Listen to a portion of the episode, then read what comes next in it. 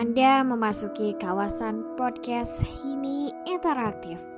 Kami ucapkan selamat datang, Sugeng Rawuh, dan Widujeng Dongkap di Himi Interaktif. Selamat menikmati obrolan-obrolan kami dan selamat mendengarkan.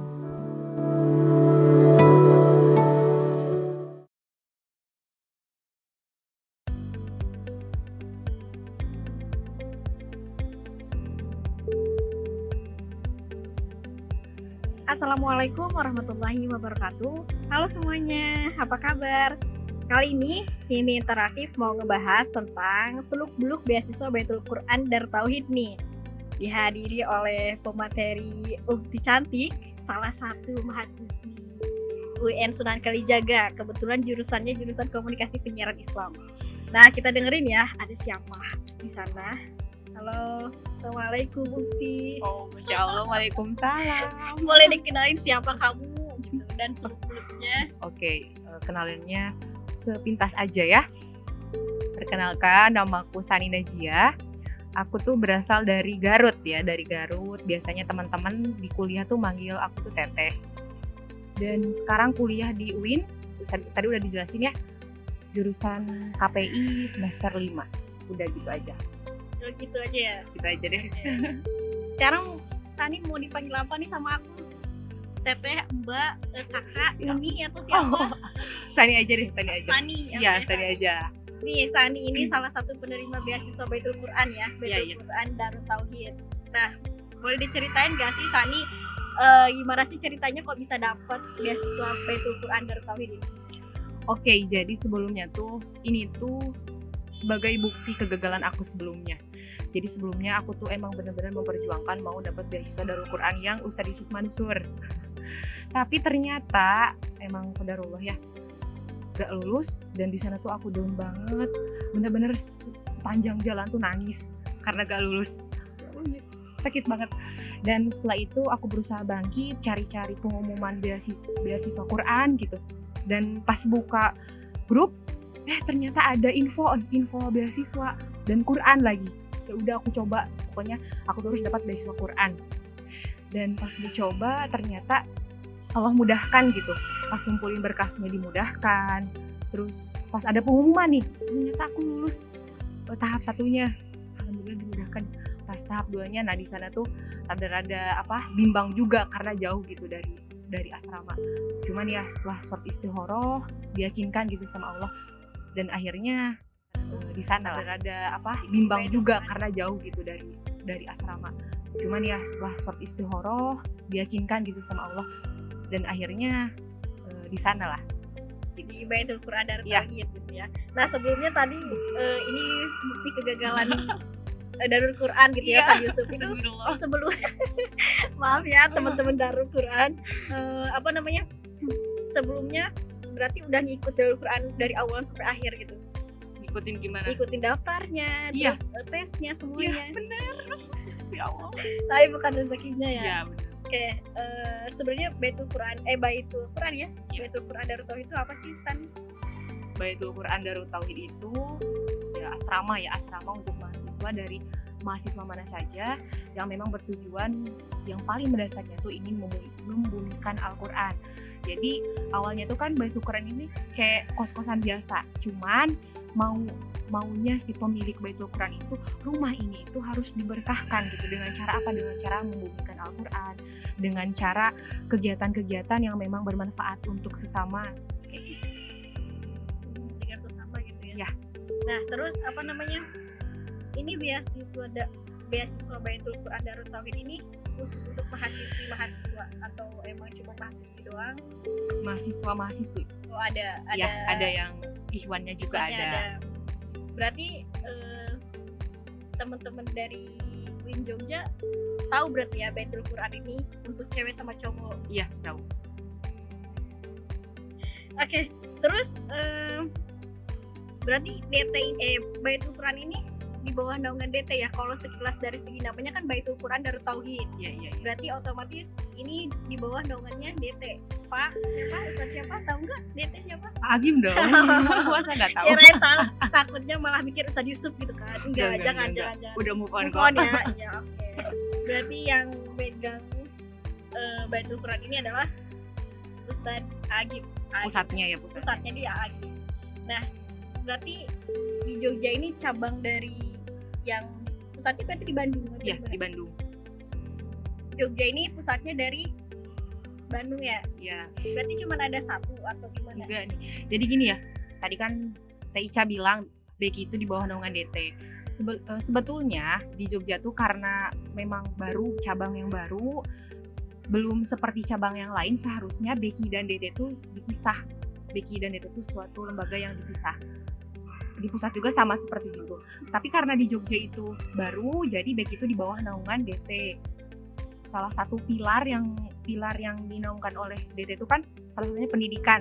Nah, BIK itu sebagai bukti realisasi dari pilar pendidikan itu. Adapun untuk cabang-cabangnya tuh banyak ya. Ada di Jogja, di Solo kalau nggak salah. Garut juga ada oh, di Garut Garut. Beki DT ada Beki Beki DT DT. oh. Tapi kalau di Jogja udah nyambung Di, di dipisah ya di, disatuin jadi BK itu di bawah naungan DT gitu kalau di Jogja. Bahkan di luar negeri juga katanya sih ada, ya kan ada di Australia kalau nggak salah dan beberapa lagi cuman lupa lagi cabangnya di mana aja. internasional ya Ya, alhamdulillah. oh berarti emang pisah ya Beki sama DT itu dipisah di. Jogja itu Ya harusnya Satu. Nah kalau boleh tahu di mana sih base camp yang di Jogja itu Beki DT-nya? DT-nya ya, ber- kantornya ya berarti. Kantornya tuh deket Terminal Ngabean. Terminal Ngabean ke ke kanan kita berapa ya? Deket banget pokoknya di Terminal Ngabean ke jalan 3 menit juga sampai. Nah kalau semisal base camp untuk para penerima Bekinya nih, kan ada nih tempat asramanya, Oh iya, asrama Beki, Beki DT itu di mana tuh? asramanya tuh jauh banget dari UIN. Oh untuk untuk teman-teman Win jauh. Iya, jauh. Ya. untuk teman-teman UII deket banget. Jadi tempatnya tempatnya tuh di Jakal, Jalan Kali Ulang kilometer 10. Ngalangan, Sardono Harjo Ngaglik, Sleman. Berarti itu dari berbagai universitas, Ya. nyambungnya base campnya di Jakal itu. Iya. Sebenarnya ada berapa teman-teman non Win sih yang di Beki beasiswa yang dapat beasiswa Beki? Banyak sih lumayan ada yang di ada yang di LPP, ada yang di Stikes, Stikes yang di ya yang di Godean, ada UGM, ada UPN, ada apa lagi ya? Ada yang UMY, ada itu juga. Yang ingat itu sih. UII juga ya Allah, UII dilupain juga UII. Tolong ya teman-teman UI harus bersabar. Iya. Berarti eh, banyak sekali teman-teman non yang bergabung Iya. Jakal itu ya sebagai tempat base camp Beki DT. Buat teman-teman kalau misal belum tahu Beki DT itu singkatan dari Baitul Quran Darut Tauhid. Takutnya apa tuh Beki DT kan? Iya, iya, iya. Nah, terus tadi untuk alurnya nih, alur untuk penerima beasiswa. eh sebelumnya berarti ini beas kamu udah daftar ini beasiswa kedua maksudnya tadi sebelumnya udah ada dakut cuman gak keterima sekarang ada DT ini berarti yang kedua kan kodarullah dapat Iya, Nah. alhamdulillah. nah untuk alurnya nih kan tadi ada tahap satu udah keterima Iya. tahap dua udah keterima nah mungkin bisa diceritain tahap satu itu isinya apaan tahap dua itu apaan Oke, untuk tahap satu tuh biasa sih kayak beasiswa seperti yang lain, yaitu tahap dari administrasi seleksi administrasi. Eh, ya nilai yang kayak gitulah nilai terus KTM kita terbukti aktif di universitas mana karena kan ini tuh buat mahasiswa gitu, asrama mahasiswa. Sebelumnya eh, daftarnya semester berapa? Semester 2 semester dua ya Iya. Mungkin nanti buat temen-temen yang baru maba bisa disiapin ya. Ya biasanya tuh kalau Beki DT itu dibukanya di semester genap. 2, 4 ya dan seterusnya. Eh, terus setelah seleksi berkas kita ya kirim ya ke kantornya. Nanti ada pengumuman dan pengumuman pengumumannya tuh bukan di grup tapi harus tapi pribadi gitu. Alhamdulillah barokallah gitu ya atau di Japri. Biar biar gak kasihan ke orang-orang gak lulus katanya Oh, begitu. iya. jadi di Japri ah, barokallah eh, anda lulus dan harus mengikuti tahap selanjutnya yaitu eh, wawancara dan tes tes baca Al-Quran dan tes tulis. Tes tulis ada? Ada ada tes tulis. Tes tulisnya tuh meling- melingkupi apa aja tau nggak Nah, ya tahu kan aku masih ingat aku masih ingat ingat. banget. Jadi pas seleksi pertama tuh ya wawancara wawancara di sana tuh emang bener wawancaranya tuh ya bener-bener dapet banget di sana tuh dapet hidayah dapet ilmu dapet semuanya. Emang bener-bener kita tuh harus terbuka banget dalam hal apa pun dalam hal pendidikan dalam hal keluarga bahkan dalam masalah percintaan. Oh, gitu. masya allah. Aku tuh jujur di sana tuh jujur belak belakan banget dan dapat nasihat harus gini harus gini sebagai perempuan tuh harus gitu harus gitu. Pas wawancara alhamdulillah. Masya allah banget di jalan tuh emang ya allah ya allah ini masya allah gitu. Dan udah wawancara tes tulis tes tulisnya tuh jadi lebih ke pengetahuan kita lebih ke pengetahuan Islam kita. Yang paling aku inget tuh bagaimana kamu mendekapi menanggapi ketika ada temanmu yang sesuai denganmu? Terus kamu tuh harus gimana cara menasehatinya? Ada kayak gitu. Terus bagaimana cara kamu menghidupkan Al-Quran? Jadi ya itu pendapat pribadi kan bersifat. Berarti eh, apa ya esai ya bukan PG nah pilihan ganda gitu kan. Bukan bukan bukan. Bukan esai, kan esai. esai kan? Oke Heeh. oke terus? Terus eh, nah Al-Qurannya tuh kan banyak yang bertanya-tanya berarti harus berhafal berapa juz Iya, gitu kan? pasti gitu. Iya. kalau di sana tuh enggak. Eh ada sih harus bisa baca Al-Quran. Itu apa tuh? Syaratnya tuh cuma bisa baca Al-Quran. Jadi nanti tes Al-Qurannya tuh kita harus baca terus nanti ditanya ditanya ini tajwidnya apa? Dan emang susah gitu tajwidnya tuh yang bener-bener asing. Terus ada lagi selanjutnya tuh kita dikasih waktu satu jam harus ngafalin surat yang memang baru. Aku masih inget banget aku tuh disuruh ngapalin surat Al-An'am kalau nggak salah. Ya belum tahu. Dikasih waktu satu jam terus dipanggil kamu hafal berapa ayat? Lang- langsung kita story kayak gitu. Jadi itu tuh fungsinya bukan menilai dia banyak hafalannya atau enggak tapi menilai sejauh mana kekuatan dia menghafal. Jadi nanti itu Ikhtiar ikhtiar Iya, jadi nanti di, dikelompokin oh ini kekuatannya segini berarti ini nih kelompoknya, halakohnya di sini kayak gitu. jadi di sana juga eh, placement test apa sih? Tahu nggak? Bukan testimoni sih kayak ya seperti kamu tes terus nanti ditempatinnya di seperti apa nah, seperti apa yes, seperti betul, apa gitu. betul, betul, betul. kamu dapat kelas apa bagus nggak atau sama teman-teman yang kayak gimana gitu Oh, Ya beda-beda sih, ada yang memang baca akunya terbata-bata, ada yang ada yang udah bagus banget, malu banget aku tuh. Berat. Ada yang biasa aja gitu. dapat berapa kemarin berapa ayat surat al-an'am dalam waktu satu jam Berapa ya pokoknya aku gak inget ayatnya, cuman satu halaman setengah. Berarti berapa ada 10 ayat lebih Panjang-panjang loh Oh, ayatnya tuh. panjang-panjang. Heeh. berarti nggak tahu ada berapa ayat Nggak tahu lupa lagi. Cuman satu kaca itu Ah, ah, Ingetnya Iya. itu. Oke, nah sebenarnya di sebagai penerima beasiswa Baitul Quran Darut Tauhid di sana tuh ngapain aja sih di Jakarta tuh agenda-agendanya dari mulai tidur sampai tidur lagi gitu kan? agenda di asramanya aja atau ada agenda di luaran sana yang sama kegiatan sosialnya? Boleh dua-duanya. Yang di Oke, dalam dulu yang nanti di eksternal. Siap-siap. Yang di dalamnya dulu ya. Jadi pagi ya benar harus ya kita harus bangun lebih awal, harus tuh? tahajud. Harusnya, harusnya itu jam 3. Jam tiga. Tapi ya kadang aku pribadi juga jam setengah empat, kadang jam empat ya yang namanya manusia ya. Imannya ya gitulah pokoknya. Kita tahajud, udah tahajud, sholat subuh berjamaah, zikir bareng. Nah di sana tuh dengerin MQ. MQ tuh manajemen kolbu. Agib. Ya Agib. Jadi selamat jam, jam 5 sampai jam 6 tuh kita harus dengerin Coba Agib. dengerin atau no- nonton? dengerin di radio. Di radio. Jadi kita tuh setiap asrama tuh dikasih radio satu-satu. Harus dengerin radio bareng-bareng. Iya, iya, iya. Dan kita harus bikin resumannya. Nanti tuh malam Jumat kalau nggak salah di, di apa? Dicek sama musyrifah mana ininya, mana resumannya gitu. Jadi setiap pagi kita harus resum. Udah kayak gitu kita harus BRTT, BRTT masing-masing rumah. Apa tuh BRTT? Bertanya-tanya nggak kan? Rumah tangga kayaknya. Bukan Oh, bukan. bersih, bersih rapi, T T BRTT. Tertib. tertib. Apa lagi? Tertib apa? BRTT Bersih, rapi, tertib. tata tertib kali apaan sih ya udah nggak apa-apa apa T yang se- T yang terakhir nggak tahu berarti Ya, iya, iya. yang di sana tuh ngapain Jadi di sana tuh ya harus bersih-bersih, mulai dari bersih-bersih kamar, mulai dari bersih-bersih asrama. Kita kan di jadwal gitu. Iya. Nah, udah gitu yang yang dapat tugas masak ya masak, yang enggak ya persiapan kuliah ya kuliah.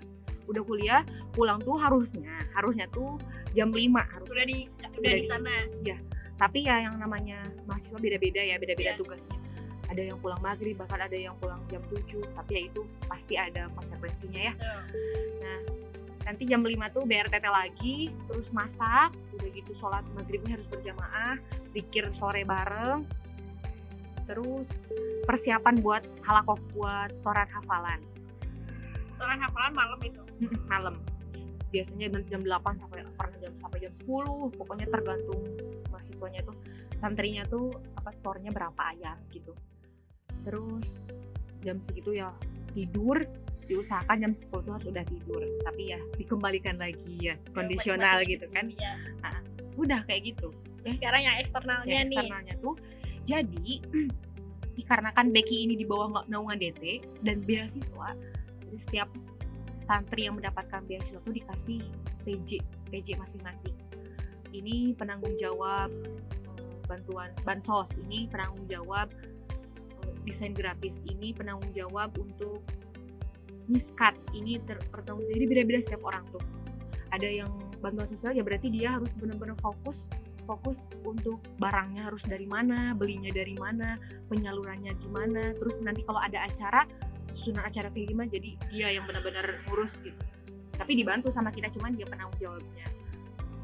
Dan terkadang, kadang ada acara-acara yang memang memang yang memang kondisional gitu, kayak cuman di bulan Ramadan aja, di bulan Muharram aja gitu. Kalau bulan Ramadan, nah bulan Ramadan kemarin tuh selama satu bulan kita full berada di daerah-daerah yang memang ter, bukan terpencil daerah apa ya teh Pelosok sama aja. ya pelosok lah jangan Iya, terpencil iya. terpencil terasa gimana Jauh gitu dari perkotaan. Iya, nah. jadi di Kulon Progo terus di Slemannya yang dekat Kulon Progo Gunung Kidul Bantunya yang dekat Gunung Kidul jadi setiap sudut tuh ada dibagi-bagi. Di sana tuh kita tuh bener-bener harus harus apa membina membina Masyarakat. ibu masyarakat. Jadi kan BBK BBK Bebek. berkah berbagi Al-Quran. Gitu. Eh, di sana tuh ya kita harus sebelum kan kebanyakan masyarakat di sana tuh belum mengenal Al-Quran gitu. Jadi ya ikro. Tuh ikro jadi kita belajar apa tuh ngajarin ikro terus TPA anak-anak tapi ya selama satu bulan itu di daerah itu aja dan setiap santri itu dibagi-bagi ada yang ke sana ada yang ke sini dan untuk acara yang lainnya tuh ya ya kondisional contohnya ada Agim nih mau ke sini ya berarti harus ada safari kajian kan di mana-mana. Nah, kita kita yang jadi panitianya. Terus ada AA Deda nih ke sini, ke Jogja. Ya, kita bagi-bagi jadi panitianya. Berarti eh, itu kan tadi ada yang per PJ nih. Nah, itu sebelumnya santri atau penerima beasiswa yang cewek nih, ada berapa orang yang di Jakal sendiri? Berapa Untuk angkatan kamu sendiri? 20. 20 Tapi sekarang tuh udah udah kayaknya ada kan ada yang udah lulus, ada yang ke mana ya gitu. Eh, itu semuanya yang taruhlah kita 20 orang gitu ya. 20 orang itu semuanya da- kebagian dapat PJ. Apa enggak? Apa cuma eh, sebagian doang gitu dari 20 gitu. Jadi semuanya dapat yang mendapatkan beasiswa. Kan di sana tuh ada santri yang mendapatkan beasiswa, ada santri reguler. Oh gitu. 20 Jadi- tuh udah campuran. jadi santri reguler tuh dia tuh gak gak masuk program beasiswa dia bukan bebas sih istilahnya dia dia terlepas dari PJ gitu Iya. cuma jadi santri aja tapi kalau mau ikut ya gak apa-apa. Berarti kamu dapat amanah PJ gitu. Apa? Amanah PJ apa? Coba desain muslimah Desain muslimah. Oh, Becky sendiri punya Instagram gak sih? Becky Darut Tauhid punya punya punya khusus Jogja tapi punya berarti kamu yang ngisi Instagramnya desain desain Instagram bukan Oh, aku tuh jadi yang ngadain ngadain- yang ngadain yang bikin poster gitu bukan pelatihan pelatihan gitu Pelatihan. pelatihan buat buat mereka mereka yang belum kenal dunia desain gitu juga gitu Terus anak KPI gitu ya. Enggak yo enggak Oh, gitu emang. Enggak gitu. Orang-orang mikirnya ini anak KPI nih. Enggak enggak enggak, enggak. kayak gitu. Jadi emang aku tuh sisa-sisa ya Allah sedih masa banget. Iya jadi ditanya ini yang passionnya di mana? Cung gitu contohnya tuh. Di Jumat Berkah.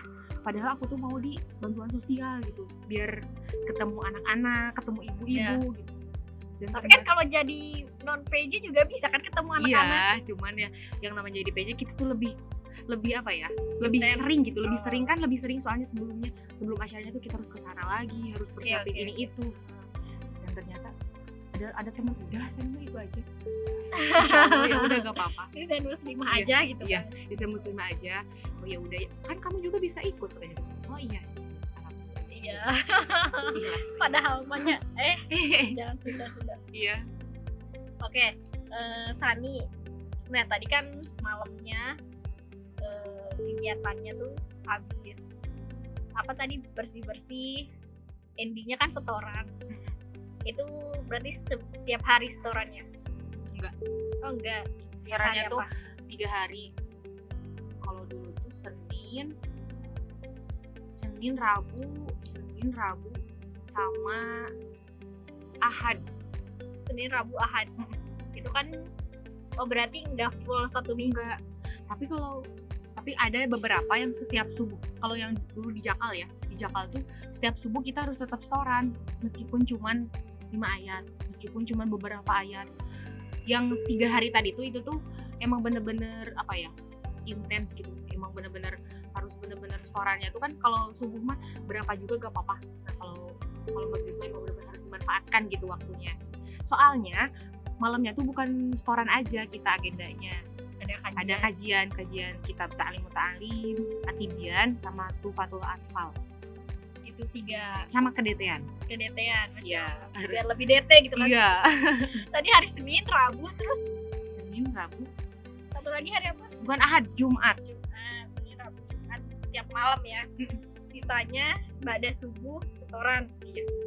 tapi itu kadang orang-orang tuh cuma beberapa nih yang setoran tuh kadang cuma merojaah aja bebas gitu kalau yang subuh tuh fleksibel Nah itu kan tiga hari itu Senin, Rabu, Jumat. Ada hari yang terjeda untuk besok lagi setoran. Kayak Senin, jeda Iya. Selasa, Rabu.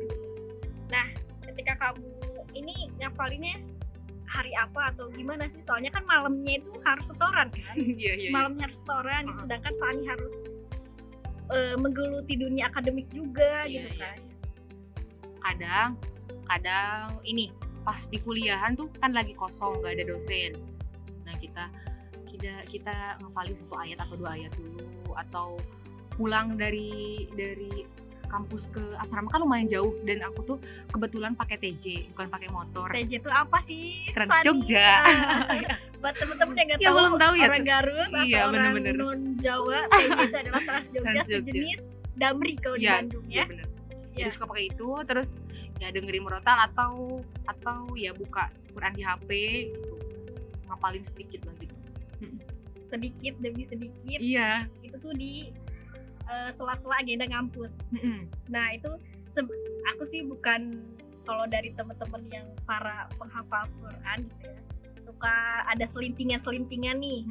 Kalau misal menghafal Quran itu jangan bukan sisa waktunya gitu harus Iya, ada bener. satu waktu yang Oh ada satu waktu. di mana momentum itu buat ngafalin. Nah kalau Sani ada nggak sih?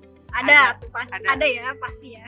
mau tidur atau ada maghrib ke isya itu kan kosong ya Iya betul. itu bebas waktunya buat, buat makan buat BRTT buat apa-apa nah biasanya pada maghrib dan mau tidur Itu nambah berarti Mm-mm. nambah hafalan Ziyadah, kan, ya? bukan murojaah kan. subuh juga kadang Kadang apa? Kadang nambah apa murojaah? murojaah Murojaah. kadang suka udah murojaah ketiduran deh Ya gitu ya. nggak boleh ya padahal Iya, mestinya kayak gitu, tapi iya kembali tuh imannya masih kurang kalau aku Eh, ya. sama ya aku juga Kadang kan kalau misalnya susah tidur, murotal gitu kan. Hmm. Jadi auto tuh langsung- tidur Padahal ya ya Allah ya Karim. Ini mesti direfleksikan gitu ya ada bener. apa. Terus nah kalau misal tadi kan eh, waktunya tuh eh, maghrib ke isya, waktu ngafalinya maghrib ke isya terus abis itu sebelum tidur. Nah kira-kira suka dapat berapa ayat sih? Ya tergantung ayatnya. Kalau ayatnya tuh eh, ayat yang kata-katanya tuh kita gak asing Ya. itu tuh bisa sampai satu halaman juga bisa. Tapi kalau ayat-ayatnya tuh susah asing kata-katanya tuh. Kayak surat al-zin al-al-zin al-jin. Al-jin itu kan biasa dong. Iya iya. al-jin itu kan kata-katanya tuh roh aku susah pokoknya ya. Ya itu lama banget kali gitu. Oh, tergantung. ini mulainya tuh kalau di DT sendiri eh di Beki DT tuh ada khusus gak target-targetan? Kayak misal ini nih penerima beasiswa kita mulai ya dari jus awal dulu. Ada. Harus ada harus dua jus minimal. Minimalnya dua jus dan itu tuh dari jus 30 tapi ada beberapa yang dari jus satu. Itu mungkin udah udah teman-temannya udah hafal jus belakang atau emang katanya tuh dan aku pribadi tuh hafalnya tuh diulang lagi dari awal pas di Jogja tuh dan karena aku orang Sunda banyak banget uh, PR-nya revisi tahfid ya? Eh Iya. tahsin? Iya. Kayak huruf fa huruf za terus eh, apa tuh? Mad iwad tuh yang apa ya? Wana ziadi gorko gitu kan Sunda? Ya ya Allah. Oh kamu juga ngerasain. Sama. Selama satu bulan tuh gak gak gak jalan-jalan terus surat itu. Ayo maaf ya San Sena kamu tuh harus sih pokoknya ini itu tuh jadi PR pokoknya. Dan aku tuh suka ngerti aku tuh salah cuman susah banget gitu. Eh, betul betul sih ada betul, eh, betul, ya. Allah banget. PR gitu buat Iya, kita iya. sebagai orang Sunda. Betul. Eh, kalau boleh tahu metodenya ada nggak sih? Kalau kalau di aku ya itu met- pakai metode umi sama. Oh sama. Hmm. oh, pantas aja ya. Hamzahnya mesti direvisi. Yes betul. Sama sih aku juga. Maksudnya kalau aku mah asrama biasa aja ya nah itu juga sama ada tahsin juga metode umi juga. Nah itu PR Sama ya, PR-nya? Hamzah. Iya makanya aku rasa karena emang dari Garut tidak belajar tahsin Hmm. di Jogja belajar tahsin metode umi yang nggak tahu sama iya sekali. iya sama aku juga. Terus ini PR-nya Hamzah perasaan aku dari tadi ngaji nggak ada Hamzah deh. Iya. suka ngerasa kayak gitu tapi coba dengerin coba dengerin. Ternyata deg deg deg deg. Ayo ayo. Deg deg deg deg. Ayo. Hmm, ya Allah. Hamzah itu PR-nya ya. Iya. Berarti kalau sekarang udah mulai agak berkurang? Udah mulai agak alhamdulillah. Udah nggak ada Hamzah berarti ya? Insya Allah semoga aja. Udah ada nggak ada rem Hamzah itu. Tapi kadang masih ada. Kemarin restoran lagi subuh eh itu ada hamzahnya ya Allah oh iya iya iya mbak iya mbak iya iya gitu. Diulangi lagi. Iya diulang lagi. Hamzah sih. Mesti digodok lagi ya. Uh-uh. sama sih aku juga mesti digodok. Oke nah Sani eh, sebagai penerima beasiswa nih. Udah berapa lama berarti dari semester 2 kan? Sekarang udah semester 2 eh sekarang udah semester 5 dari semester 2 ada nggak sih suka duka sebagai penerima beasiswa Darul Quran Darul Tauhid? Baitul Quran Darul Tauhid. Hmm, ada sih ada Ad- ada lah pasti di Ya, mana ada juga ya. Oke oke.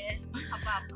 Suka dukanya ya pasti kita dibantu dari segi ilmu segi ekonomi terus banyak pengalaman banyak teman baru itu ya. Sukanya tuh pasti lah terus ya kita tahu dunia baru tuh ya aku pribadi tahu Jogja yang di pelosok-pelosok tuh ya pas di Beki tahu orang-orang yang memang benar buta dengan Al-Quran tuh tahu oh ternyata di, di sana tuh kita tuh harus bersyukur gitu. Kita tuh masih bisa membaca Al-Quran. Eh mereka yang di pelosok tuh Al-Quran juga tuh gak bisa bahkan Iqra juga masih terbata-bata. Itu tuh udah tua umurnya. Di sana tuh kita ya bersyukur sabar di, diajarin sabar juga gitu. Bertemu dengan banyak-banyak orang tuh ya kita harus banyak sabar juga. Dan dukanya tuh apa ya dukanya tuh yang pertama ya yang namanya lingkungan baru pasti kita harus beradaptasi. Itu yang pertama.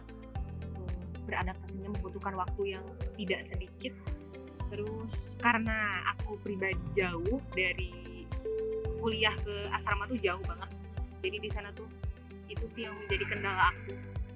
Cuman ya ada satu hal yang membuat aku aku bertahan gitu ya. Ya lingkungannya. Lingkungannya tuh pasti selalu ngingetin kita kalau kita lagi putus kalau kita lagi salah tuh ya diingetin. Ada yang ngingetin ya gitu sih.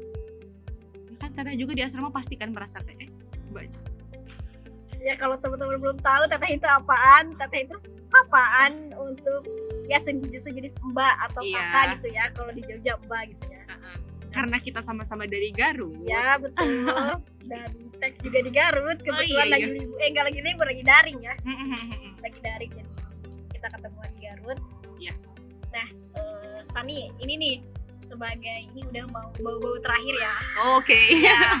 Nah, eh, buat teman-teman yang di luar sana nih, yang mau misalnya cari-cari beasiswa, terus eh, apa namanya, mungkin apa aja yang mesti disiapin gitu tahu nih beasiswa Baitul Quran ini ada ini ada ini, gitu. apa aja sih yang mesti disiapin? Gitu. selain mental mungkin Iya, fisik itu dan mental mah. sebagainya. Yang pertama, kita harus terus cari info, harus terus cari tahu.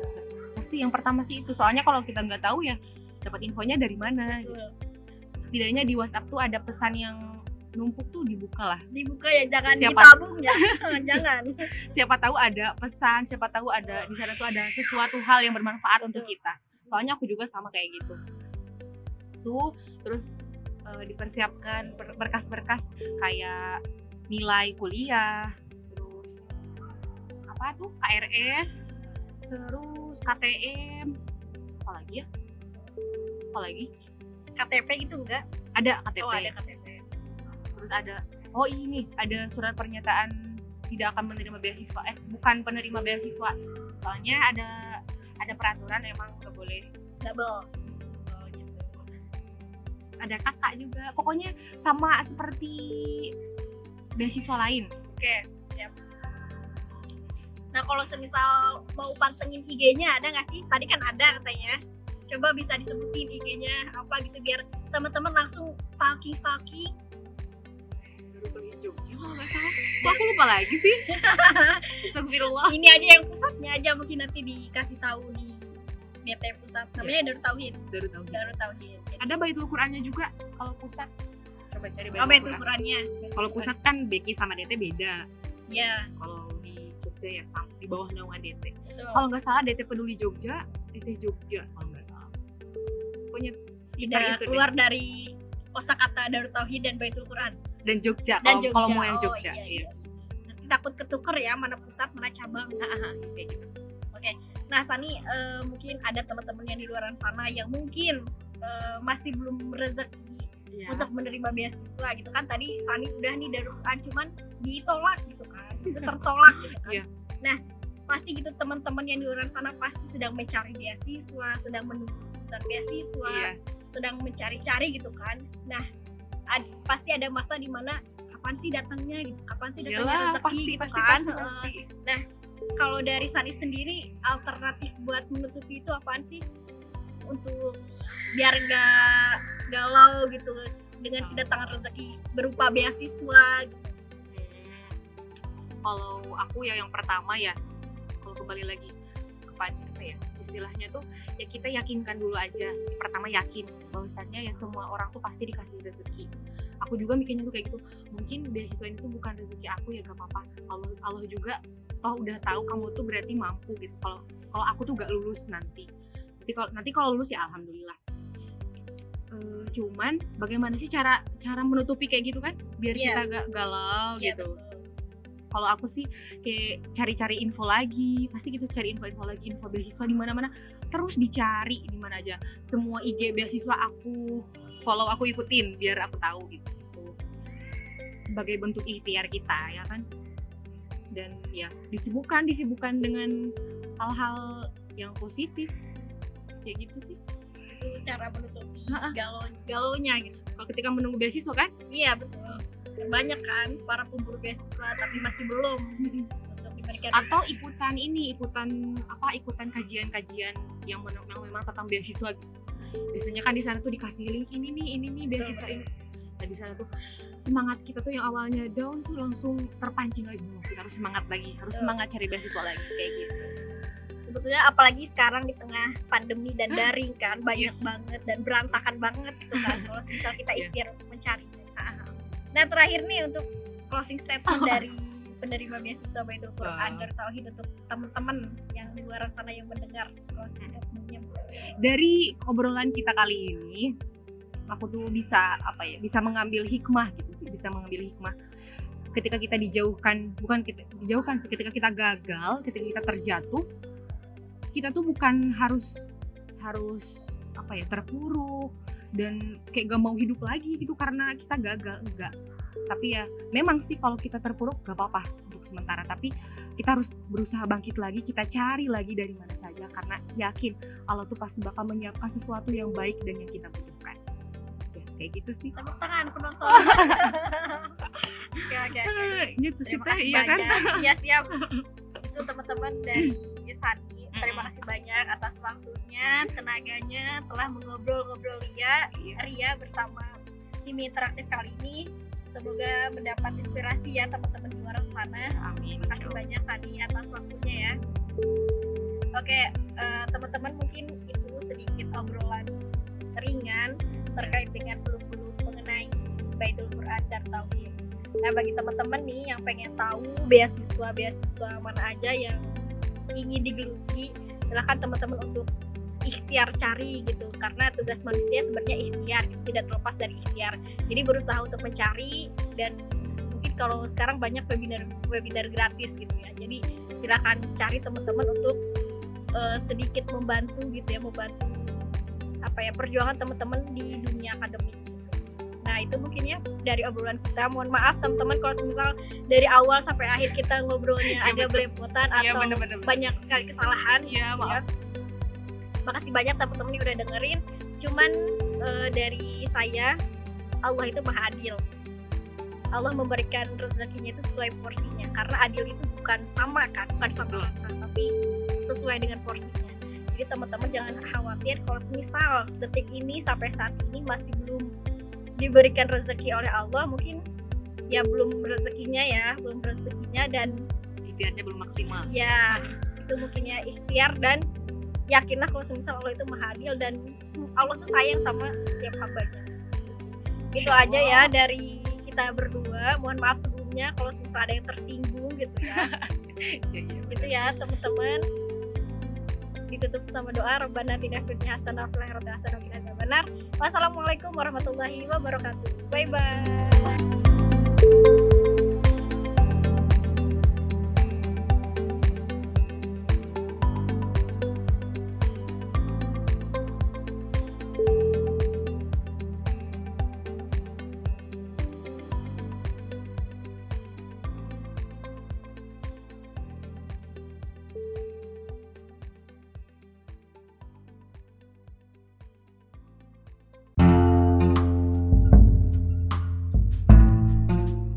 Kasih kami ucapkan karena telah mengunjungi Himi Interaktif.